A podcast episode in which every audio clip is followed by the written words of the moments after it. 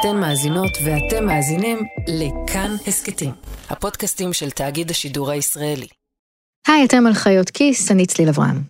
ב-30 באוגוסט התקיים טקס עתיק יומין בבניין הרבנות הראשית בירושלים. במותיו תלתה בית דינה כחד אבינה. ובאו לפנינו נציגי בנק הפועלים, הלוא הם אלי רבינוביץ', מורשה מטעם הנהלת הבנק. ואמרו לנו, ואני מבקש שתגיד אתה את מה שנאמר, שורה שנייה. והרי אנו מוסרים לכם פרוסבול, ויהב יצלחון במתנה בקניין ארבע אמות. זה קרה בלשכה של הרב הראשי, דוד לאו. נציג בנק הפועלים, בחור בשם אלי רבינוביץ', מסר לרב את כל החובות של לקוחות הבנק. אם יש לכם משכנתה או אפילו מינוס קטן בבנק הפועלים, תדעו שאתם לא חייבים עכשיו לבנק, אלא לבית הדין הרבני הגדול, סוג של בג"ץ של בתי הדין הרבניים בישראל. ואם לא תגברו אתם, מעתה, כיוון שמסרנו לכם פרוסבול זה, הרי הבנק יגבה כל חוב שיש לי עד היום אצל כל אחד, כל זמן שירצה. והסיבה היא שהשנה, תשפ"ב, היא שנת שמיטה. הרי שלכם לפניכם. אז השבוע בחיות כיס, שנת השמיטה, חוק יהודי משונה, מעניין ועתיק, שעדיין נוכח בכלכלה שלנו למרות שהוא נוגד את כל ההיגיון של השוק החופשי.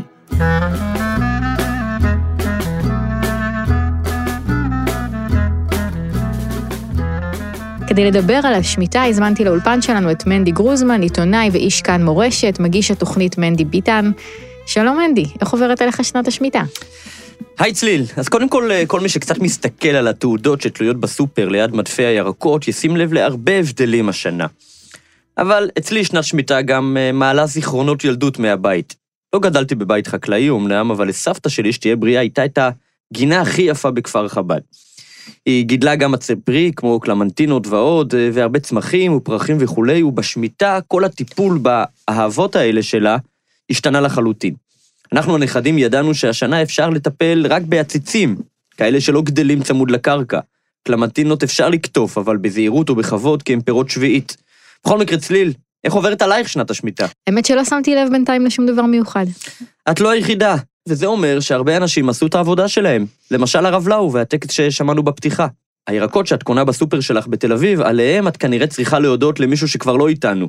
הרב אברהם יצחק קוק, זכר צדיק לברכה. זה הרב קוק, הרב קוק? הרב קוק הרב קוק, בכבודו ובעצמו. מי שנחשב לאבי הרוחני של הציונות הדתית, הוגה דעות משפיע וגם פוסק הלכה.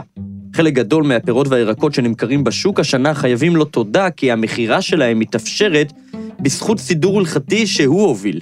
לא כולם הסכימו עם הרב קוק, בכלל לא, נסביר את הכל בהמשך. אוקיי, לאט לאט, מההתחלה. מהי מצוות שמיטה? מצוות שמיטה היא מצווה מהתורה שמוזכרת לראשונה בספר שמות.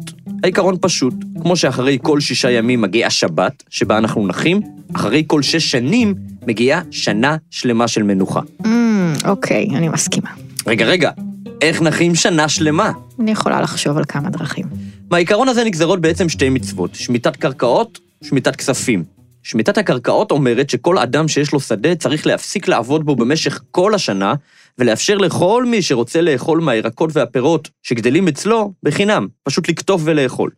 שמיטת כספים מבטלת את כלל החובות. אם מישהו לווה כסף, בשנת השמיטה החוב שלו מתבטל. זה מאוד יפה. מאוד. והומני. כן.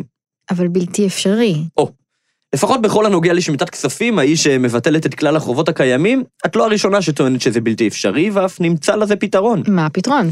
טוב, תפסיקי להסתכל עליי ולצפות להסברים, אני אומנם דתי, אבל לא רב. אנחנו שאלנו, רב אמיתי. הרב הראשון של חיות כיס.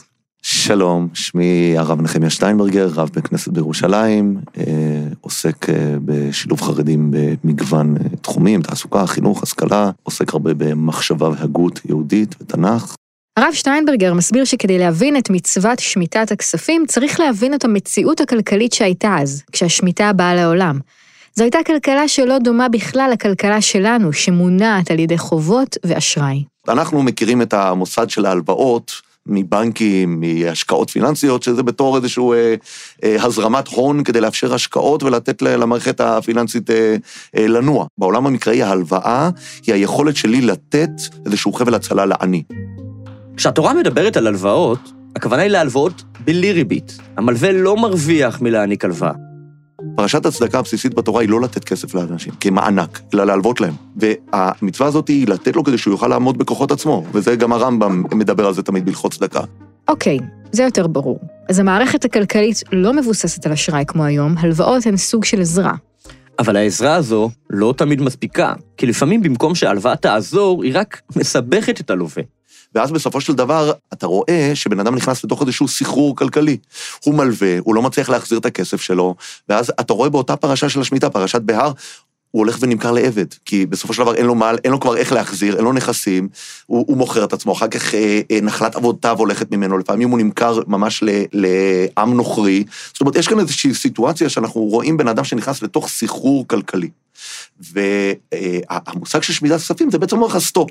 בוא ניתן לו את האפשרות פעם בשבע שנים להיות במאזן אפס. הוא לא, הוא, לא, הוא לא חייב לאף אחד שום דבר, הוא יכול לבנות את עצמו מחדש. על פניו מקסים.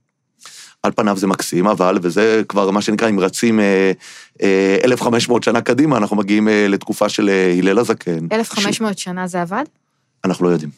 אחד מהדברים המסתוריים שיש לנו בתנ"ך, זה שיש לנו מעט תיעוד כיצד העם שומר מצוות.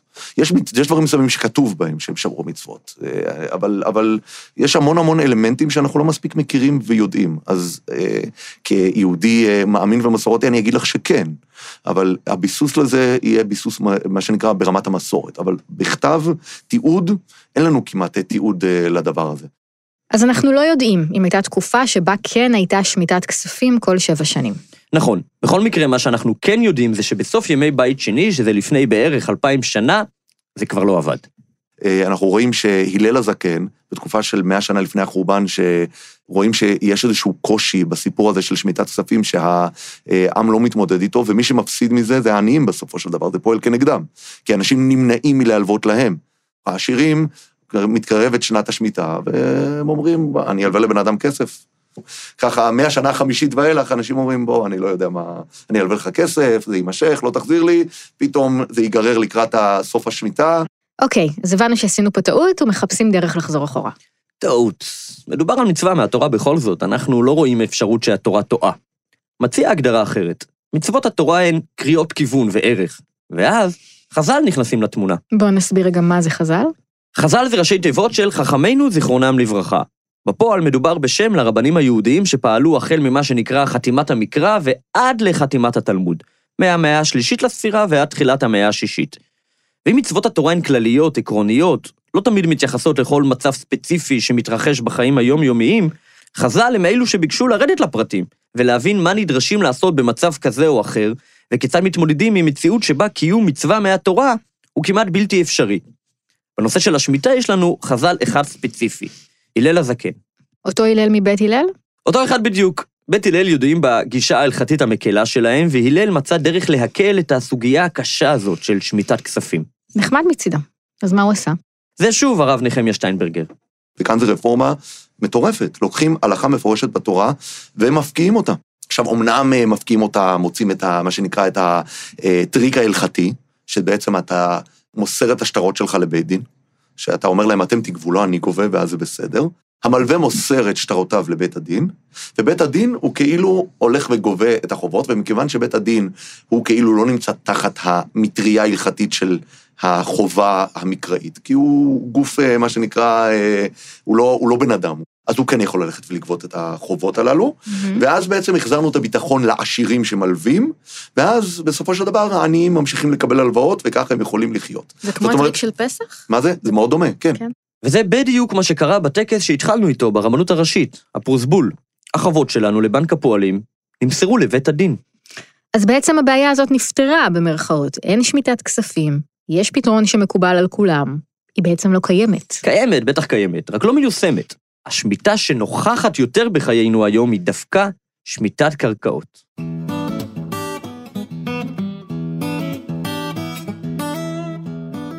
שלום, נעים מאוד, אירה צימרמן, מגדל ענבים ליין, אה, במקור מקיבוץ מפלסים, שזה בעוטף עזה. לפני 25 שנה עברתי לצפת, עזבתי את הקיבוץ, חזרתי בתשובה. אחרי כמה שנים בישיבה בתור אברך, התחתנתי ברוך השם, והרב גם אמר לי, הגיע הזמן קצת לדאוג לפרנסת הבית. ובתור קיבוצניק, שמה שלימדו אותו בקיבוץ זה לעשות זה חקלאות מגיל מאוד צעיר, פשוט מאוד עזבתי את הישיבה ולקחתי שטחים, נתתי כרמים, ואני מגדל ענבים ל... ליין, ליקב אור הגנוז. כחקלאי דתי, הדילמה הגדולה שציפתה לעירה היא דילמת השמיטה. מצוות השמיטה דורשת ממנו לשבות מעבודות בקרקע במשך שנה שלמה. במילים אחרות, להגיד ביי ביי לעסק עד לשנה הבאה. שזה היה באמת הניסיון היותר גדול. כי באמת זה היה, רק התחלתי, חזרתי לחקלאות והייתי עוד אה, עם אשתי והילדים ו, ומה נאכל בשנה הזאת, אתה פתאום מגיע למצב שאין קציר חיטים, אין בציר ענבים, אני גם עושה מסיק זיתים בדרך כלל, אז גם אין מסיק זיתים. כל מקור הפרנסה שלנו באותה שנה, להתראות. אין פרנסה בשנה הזאת. איפה, איפה שכר דירה? דירה, אז איפה משכנתה? איפה שכר לימוד של הילדים? איפה גז? איפה חשמל? איפה מים? איפה אוכל? איפה ההוצאות של השנה? מה עושים? ממה חיים?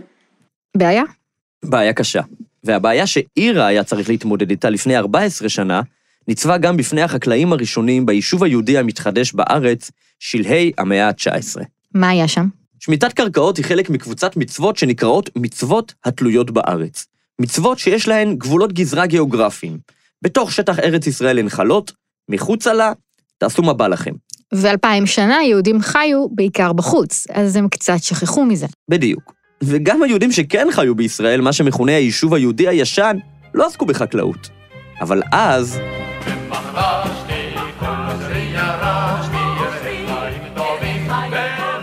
בימי העלייה הראשונה, יהודים ממזרח אירופה בעיקר הגיעו לארץ והקימו בה מושבות חקלאיות. ראשון לציון, ראש פינה, זיכרון יעקב, פתח תקווה ועוד ועוד.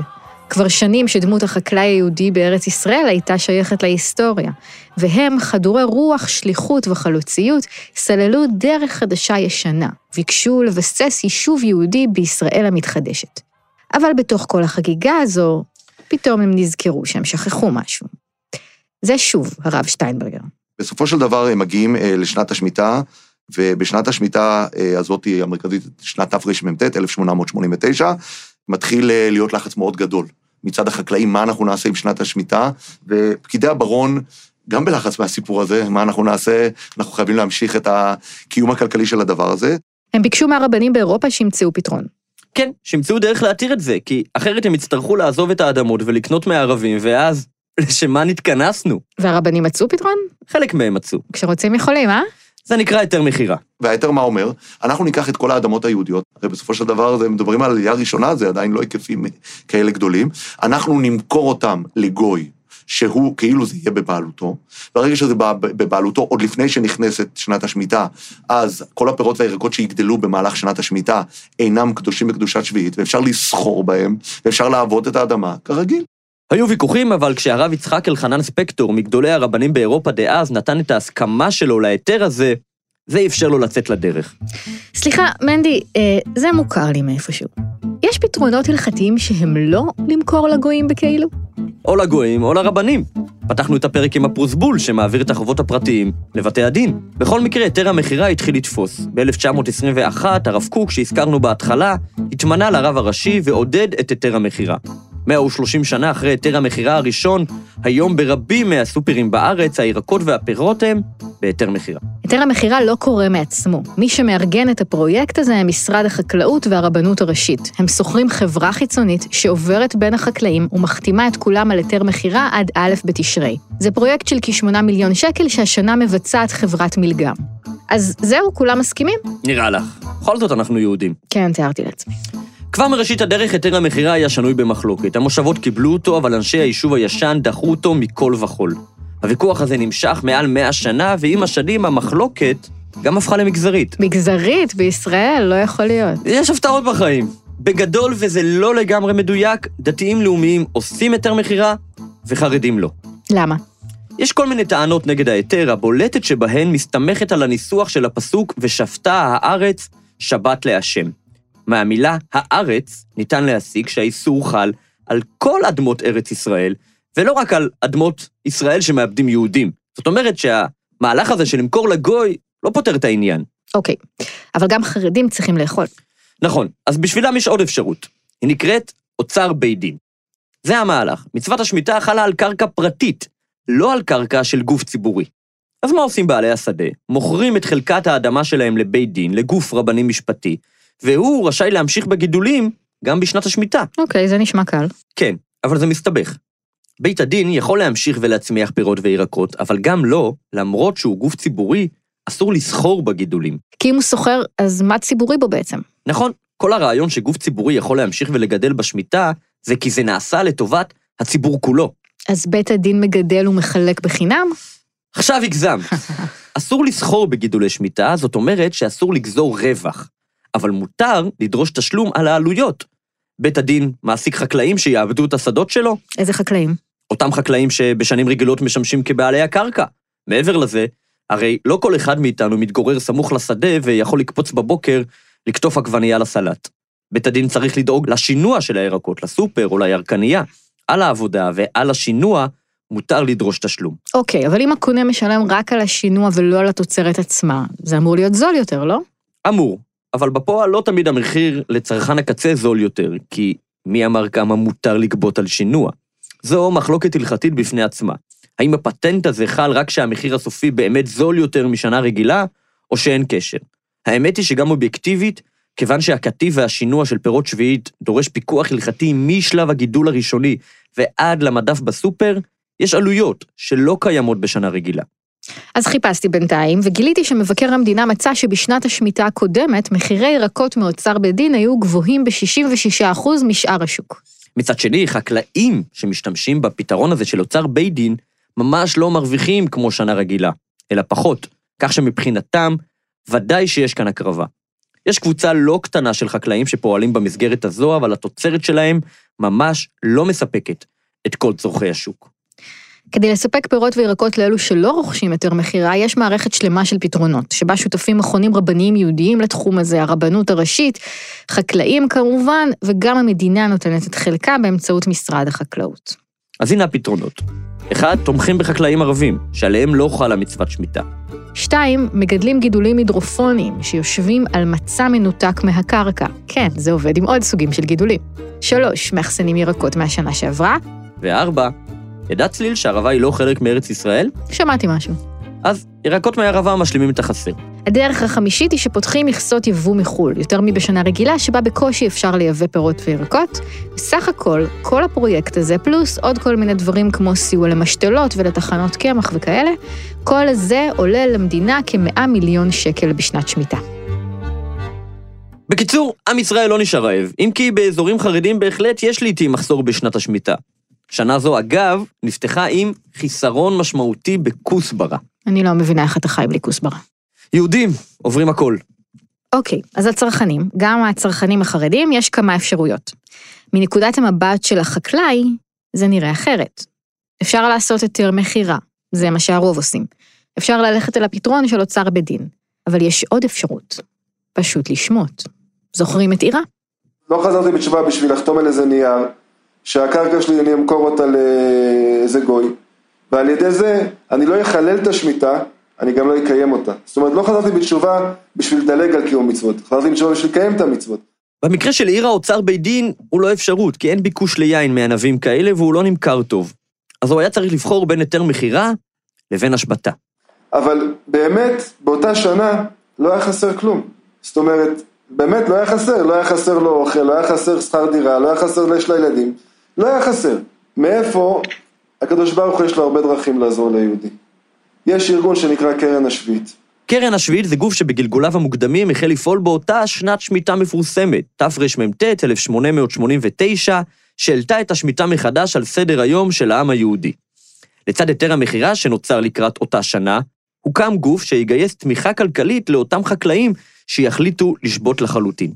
הקרן הזו עברה כמה גלגולים, ובגרסתה הנוכחית אנחנו מדברים על גוף שהוקם בשנת 1972, על ידי הרב בנימין מנדלזון, רבו של היישוב החרדי-חקלאי קוממיות. הקרן מתבססת על מימון המונים, יהודים מישראל ומהעולם, שרואים בשמיטה ערך, והיא מסייעת לחקלאים השופטים במלגות קיום צנועות. הם בעצם פגשו אותי בשמיטה שעברה, הם שכנעו ועודדו אותי לשמור שמיטה, וגם אמרו שהם יעזרו לי, והם באמת עזרו, בכסף. לא, לא נהייתי עשיר, זה לא מה שאני מרוויח בשנה רגילה, אבל עדיין היה לי שם איזשהו בסיס של פרנסה, שממנו חייתי. עכשיו מלבד זה, הקדוש ברוך הוא עוזר. פתאום מפה, פתאום משם, פתאום דברים משם, פתאום אשתי התחילה איזה עבודה. היה ניסים. כששומעים את עירה מתאר מה הוא עשה באותה שנה, זה נשמע כמו רעיון טוב. השתדלתי בשנה הזאת ללמוד יותר תורה. חקלאות זה עבודה קשה. אתה כל היום בחוץ, אתה עם פועלים, אתה בשמש, אתה עסוק גם מצד אחד עם, ה, עם החקלאות שלך, מצד שני אתה עסוק עם המשווקים שלך, אתה בא הביתה עייף. אז אמרתי לעצמי, בשנת שמיטה, אני, הלוואי ואני אהיה לי יותר את הזמן כן להשאיר את עצמי, בצורה יותר משמעותית. השנה הזו היא שנת השמיטה השלישית של עירה, ולקראתה הוא הפך בעצמו לפעיל בקרן השביעית.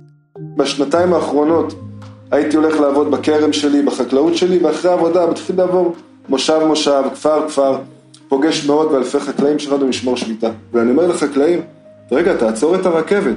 אתה כבר לא יודע, 30, 40, 50 שנה לא עצרת. את הילדים שלך פספסת, אולי את הנכדים תזכה לראות, אשתך, מה? רגע, תעצור. במשרד החקלאות מעריכים שכ-150 עד 200 חקלאים שומטים השנה את הקרקעות. גם הם עוזרים להם בסכומים צנועים על פי גודל החלקה של כל חקלאי. סכומים שלא יהוו תמריץ לא לעבוד, אבל אם מישהו כבר מחליט לשמוט, זה יעזור לו לעבור את השנה.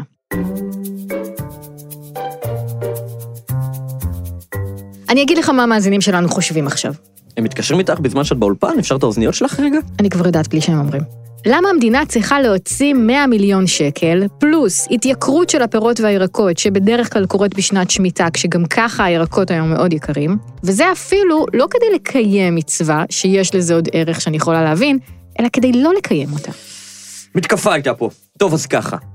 קודם כל בואי נראה לאן הולכים 100 מיליון השקלים האלה. רובם משמשים כדי לדאוג שלציבור גדול יהיו בשוק פירות וירקות במחירים סבירים. בסופו של דבר יש כאן קבוצה של אזרחים משלמי מיסים, שמסיבותיה שלה, במקרה הזה סיבות דתיות, נתקלת בחוסר של פירות וירקות.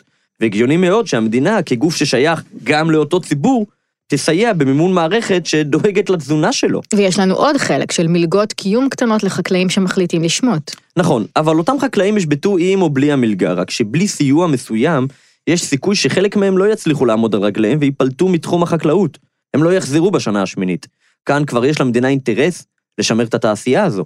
אוקיי, אני יכולה לקבל ואפילו לחבב את זה שערכים עולים כסף, וזה בסדר שהמדינה החליטה בצורה דמוקרטית ששווה לה להוציא כסף כדי לשמור את המצווה הזאת, או איזשהו זכר לה. אבל רגע לפני שאנחנו מסיימים, בואו נדבר רגע על הרעיון שמאחורי השמיטה. הרעיון הזה אולי באמת לא ישים בכלכלה שלנו, אבל יש בו משהו מאוד מפתה. האמת היא שרק לקראת השמיטה הנוכחית התחלתי להבין קצת יותר את הרעיון של שמיטה. בקורונה דיברו הרבה על איזושהי תזכורת שלא בחרנו בה כמובן, אבל תזכורת לכך שאולי אפשר רגע לעצור את מרוץ החיים. הרבה הרי המשיכו לעבוד מהבית גם אחרי שהכל נפתח. הם הבינו שאפשר לארגן את היום שלהם אחרת, ולהקדיש יותר זמן לדברים חשובים כמו משפחה וכולי. וכשהתקרבה השמיטה, פתאום חשבתי, יו, זה אותו רעיון. הרי החקלאות בתקופה ההיא, התנ"כית, הייתה העיסוק של חלקים גדולים מהציבור, אולי של רובו. ובעצם המצווה היא שאחת לשבע שנים, בצורה יזומה, לא בגלל איזה נגיף, עוצרים את המשק. מה קרה? לאן כולם רצים? כן, אני יכולה לדמיין את זה. בעולם שבו כמעט כולם חקלאים, באמת לשנה אחת הכל עוצר. לא קמים בזריחה לעבוד בשדה, לא עובדים קשה כדי לשלם את ההלוואות, אבל כולם נחה פתאום איזו שלווה, איזו איטיות. בדיוק כמו בסגר הראשון. אז השמיטה לא מיושמת הלכה למעשה, אבל היא כן משמשת, כמו שאמרת, כיוון או השראה. למשל, כשמדברים על שמיטת חובות למדינות באפריקה, או אצלנו בארץ, חוק חדלות פירעון שואב השראה מהרעיון של שמיטת חובות. החוק הזה מבוסס על ההבנה שיש אנשים שיש להם חובות שהם לעולם לא יצליחו להחזיר, ואין טעם סתם להמשיך לאמלל את חייהם לנצח, צריך לעזור להם להשתקם. לפי החוק הזה, אדם שנמצא בפשיטת רגל מחזיר איזשהו סכום לבעלי החוב שלו במשך ארבע שנים, ואם הוא עמד בתשלומים ארבע שנים, סיימנו. מוחלים לו על החובות ומאפשרים לו להתחיל מחדש. ארגון פעמונים, שעוזר למשפחות להיחלץ ממצוקה כלכלית, מקים לתחייה את השמיטה ומבקש שמיטת חובות עבור משפחות שמצבן קשה במיוחד. אנחנו בפעמונים אה, רוצים להאמין שכן, שיש אפשרות ליישם את המודל הזה. זה דוד קוכמייסטר, מנכ"ל ארגון פעמונים. אלפיים שנה אחרי תקנת הפרוסבול, דוד לא ממהר בכלל להסכים עם הטענה ששמיטת כספים לא ישימה כיום. אני לא בטוח אה, שאנשים פרטיים שמלווים כסף, ושעושים את זה הרבה פעמים מסיבות של עזרה וסיוע, לא יוכלו בעולם קצת יותר אידאי אה, ליישם את המצווה הזו. ואנחנו רוצים לעודד אנשים לעשות ככה. כי אם התורה מצווה אותנו, אז יש מאחוריה תועלת. בגדול, לפי התפיסה של פעמונים, פרוסבול נדרש בעיקר לגופים פיננסיים, שעיקר פעילותם היא מתן הלוואות ואשראי. אבל גם ביחס לגופים הללו, לטענתו של דוד, יש לשמיטת כספים משמעות. יש בהחלט דברים שנובעים מהעיקרון של שמיטת כספים, שאפשר לבקש אותם גם מהבנקים לעשות. אז זה שהם יתאימו את ההלוואות ללקוחות שלהם, כפי ש... דברים שיקדמו את הלקוחות שלהם ולא ישיגו אותם אחור, אה, שאם הם רואים שלקוחות מתקשים להחזיר הלוואות, שלא יכניסו אותם לסחרור. ואתם בפעמונים אה, מדברים איתם על זה? אני מניח גם בכל, בכל השנים, בטח בשמיטה. אה, אנחנו מדברים איתם ככל שהם מוכנים להקשיב לנו. בפעמונים הגו רעיון איך להחיות טיפה את השמיטה, לעודד אנשים להלוות כספים מתוך תכנון מוקדם, שההלוואה תושמט בסוף התהליך. בעצם מדובר בתרומה, אבל יש כאן גם תרגול. הנה, הלווית, שמטת, החיים ממשיכים. הקמנו קרן שבה אנשים כאלו נדיבים שרוצים לשמט את ההלוואה יוכלו להלוות לקרן סכום כסף, שעם הכסף הזה הקרן תנסה לשקם משפחות, ובתום שנת השמיטה לקראת השנה השמינית הם יוכלו לשמוט את ההלוואה שלהם לקרן, כך שהם עצמם יקיימו את אה, מצוות שמיטת כספים, ובהמשך לדבר הזה, הקרן תצבור את הכספים האלו ששומטו, ויחד איתם, אה, בכספים האלה תטפל במשפחות שזקוקות לזה, בדרך של פריסת חובות, של הפיכת הלוואות קשות להלוואות אה, רכות יותר, שהם יוכלו לעמוד בהן, או בפריסת חלק מן החובות עם מענקים, ככה שבסופו של דבר הכסף הזה שעבר שמיטת כספים ושמיטת הלוואה, יוכל לעזור ממש למשפחות להשתקם. עשינו את זה לפני שבע שנים וראינו בזה ברכה גדולה, ואנחנו מתכוונים לחדש אותה גם השנה הזאת. הרעיון של השמיטה עוד חי בימינו גם דרך הקונספט היפה של שנת שבתון, שנהוגה באקדמיה ובמערכת החינוך. שנה של חופש מהעבודה היומיומית, שבה מורידים רגע את הרגל מהגז, בעיקר לומדים וחוקרים. כל הדברים האלו הם הסיבה שאני כן אוהבת את הרעיון הזה. כי מדובר בשריד של משהו שמנוגד לחלוטין להלך הרוח שלנו היום. זה מנהג שאדיש לגמרי לפריון ולצמיחה, לעקרונות הכלכליים הכי חשובים שמאפשרים לנו לקיים את הכלכלה. ולמרות זאת, הוא הצליח באיזושהי צורה לפלס את דרכו נגד הזרם.